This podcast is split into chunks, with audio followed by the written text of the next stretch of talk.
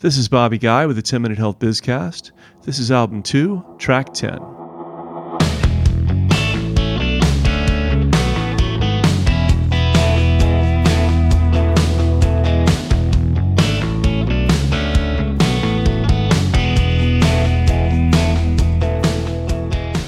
Our guest today is Hubert Zajicek, the CEO and co founder of Health Wildcatters, which is based out of Dallas, Texas. When it comes to healthcare innovation, there's no innovation without money. And for entrepreneurs at the startup stage, it's hard to grow without mentors, training, and community too. So, for this episode of the Health Bizcast, we're talking about the financial and community aspects of creating a vibrant environment for innovation. Health Wildcatters is a startup, incubator, and accelerator. And I'm excited to talk to Hubert about what's next in healthcare. He also has one of the coolest accents you'll get to hear on the podcast. Many thanks for joining us, Hubert.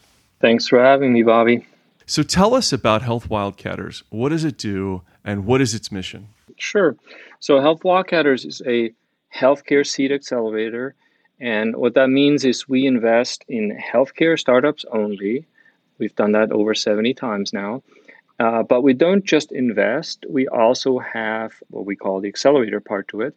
And that means that every startup that we invest in, which by definition is very early stage investment, by the way, pre seed, very, very early, uh, they also join us for three months on location. Uh, this year it was all remote, but um, basically they join us for the programming. And during that program, what should happen is uh, exactly what the name describes. It's supposed to accelerate the startup. And what that means is we expose them to all conceivable angles of their business or any conceivable questions that could be asked about the business and try to poke holes into it. Um, obviously, not malintended, but rather to make them better, discover things that need to be fixed, discover things that need to be optimized, and also bring up questions that they may not have considered themselves. At the same time, uh, we're backed by private investors, so family offices and angel investors, including myself and my partners. And we all uh, mentor in the program. So, of course, I'm employed here, I'm principally running it, but uh, all almost all of our investors also participate as mentors, and we have others who are also participating as mentors. So, imagine hundreds of people at your disposal that can help a startup during the three month time period that they spend with us to look at every aspect of their business, may it be regulatory or legal or uh, marketing or business model. Our mission is to help, in my case, I'm a physician by training, so uh, relieve suffering um, is, is, is you know, the oath I, I swore swore to, and, and, and we get to do that at a, at a massive scale. Uh, and we also get to make good investments at the same time. So it's a it's a really a, uh, um, an amazing thing to see work work out. And of course, it does not work out in every single case. That has to be said as well. This is a high risk, uh, full contact sport, but on average, uh, these startups um, have a much higher chance of success. So we're coming out of a dark time known as 2020.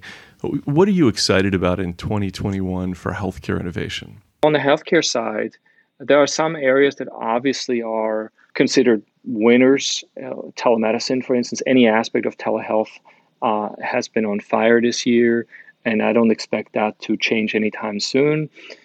It was truly accelerated. A lot of technologies that were already in existence were all of a sudden necessary. They were a nice to have before, and now they were a necessity to do business. So uh, it became pretty clear that there are many aspects of healthcare that can be improved. And this is somewhat of a a shock and awe type of approach, I suppose. Uh, we had a lot of things that were fleshed out or half fleshed out. All of a sudden, we had to use them immediately this moment. And so um, a lot of startups got to um, experiment, uh, got to pivot into areas where they uh, are more applicable to the current situation, which I do expect to be a more permanent state. I do expect us all to uh, stick to some of the things we have learned during the pandemic and um, have gotten used to them and prefer them in many cases.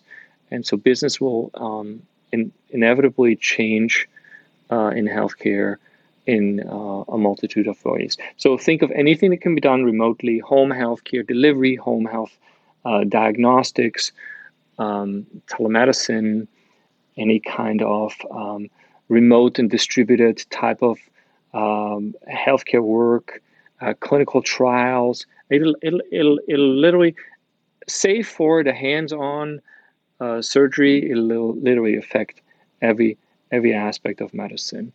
And and my hope, of course, is that, uh, and I think the thing that I see positive out of this is that a lot of people have seen healthcare in action. They've um, seen how a, a pretty catastrophic event can affect us all, and how the people that are on the front lines that are protecting us on the healthcare side sprang into actions into action and the systems designed to protect us started to work obviously with with all its warts but and then helped um, so so this is a first point of contact for a lot of people with the healthcare system and i think my hope is that it will renew an interest in innovation in healthcare which a lot of people have seen this year and uh, hopefully also an interest in uh, uh, in these new innovations and funding them or helping them in any other way that we can think of.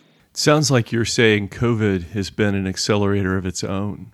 Yeah, I, mean, I absolutely believe it, it was and uh, and is and has forced a, a, lot of innovation upon us all. And we see that in our own business, and we have seen it in many of the startups as well. My hope is that this translates into a lot of new innovation as well that we couldn't even conceive a year ago. So we've got a lot of gaps, a lot of inefficiencies in U.S. healthcare. Um, do you see some opportunities in those gaps, some big opportunities for us to make a difference? Yes. Uh, I mean, it is obviously a massive enterprise. The U.S., I don't know what the GDP is, probably about 20% of our GDP is healthcare. Uh, we are often called out as the most inefficient healthcare system in the world, the most wasteful, and um, and it you know I think in some cases it's kind of hard to argue that is not the case because I think it is wasteful.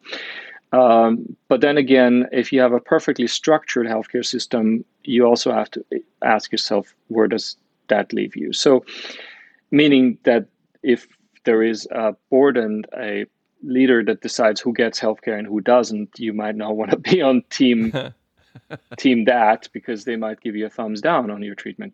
So, uh, and that would be the most efficient, right? Like, um, let's let's figure out who who whose money who should we spend the money on whose whose life is worth the most i mean we're getting into some pretty dark um, um, processes there if, if that's the case but but obviously we're not we, we're not dealing with either i mean we we don't have that type of dictatorial system anywhere, as far as I know, and um, we don't have a complete wasteful system either.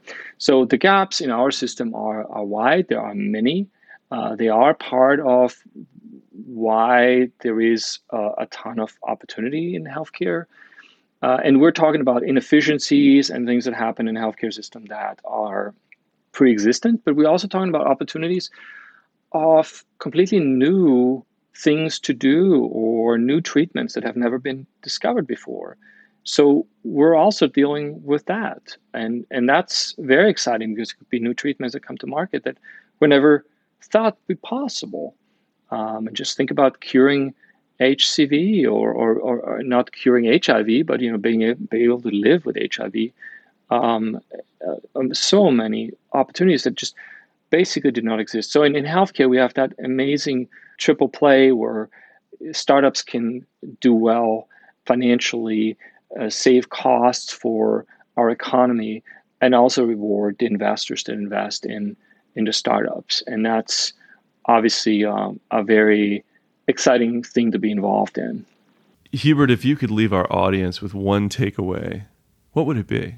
Well, I think my best advice or my best uh, thought would be that innovation in healthcare is imperative. It's not optional.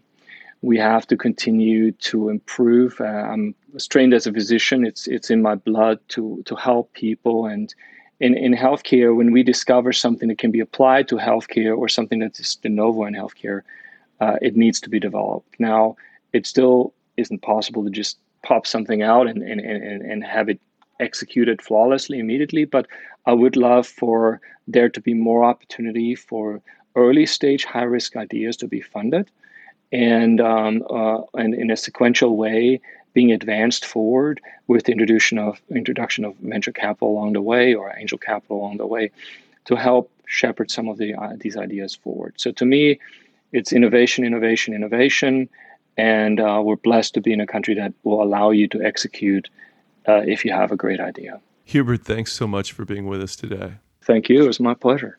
This has been the 10 Minute Health Bizcast, broadcasting from Nashville, Tennessee. Thanks very much for joining us.